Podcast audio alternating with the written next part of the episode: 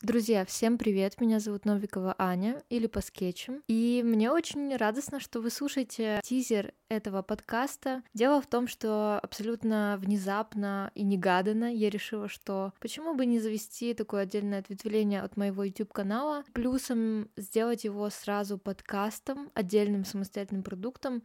Так что сразу спойлер, вы можете как слушать этот подкаст ушками, так и смотреть его воочию в моем YouTube-канале, канале по скетчам. Так что, если вы хотите посмотреть, как выглядят гости, а в моем подкасте будут гости, то переходите туда. Ну и зачем? Что это за подкаст, для кого он, для чего он и кто я вообще такая.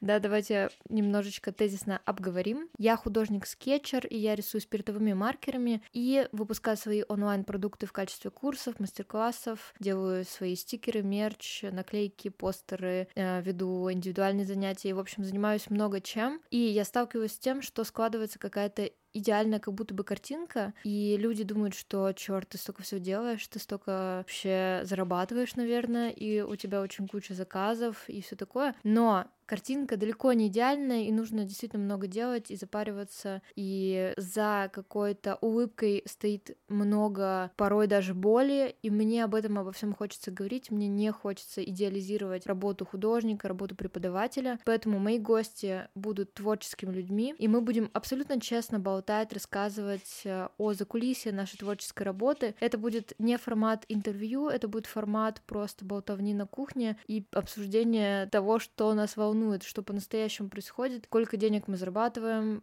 в реальности и сколько времени мы тратим на Инстаграм, и нужно ли нам это, и устаем ли мы от этого, и бывали ли э, у нас дерьмовые заказчики, спойлер, да.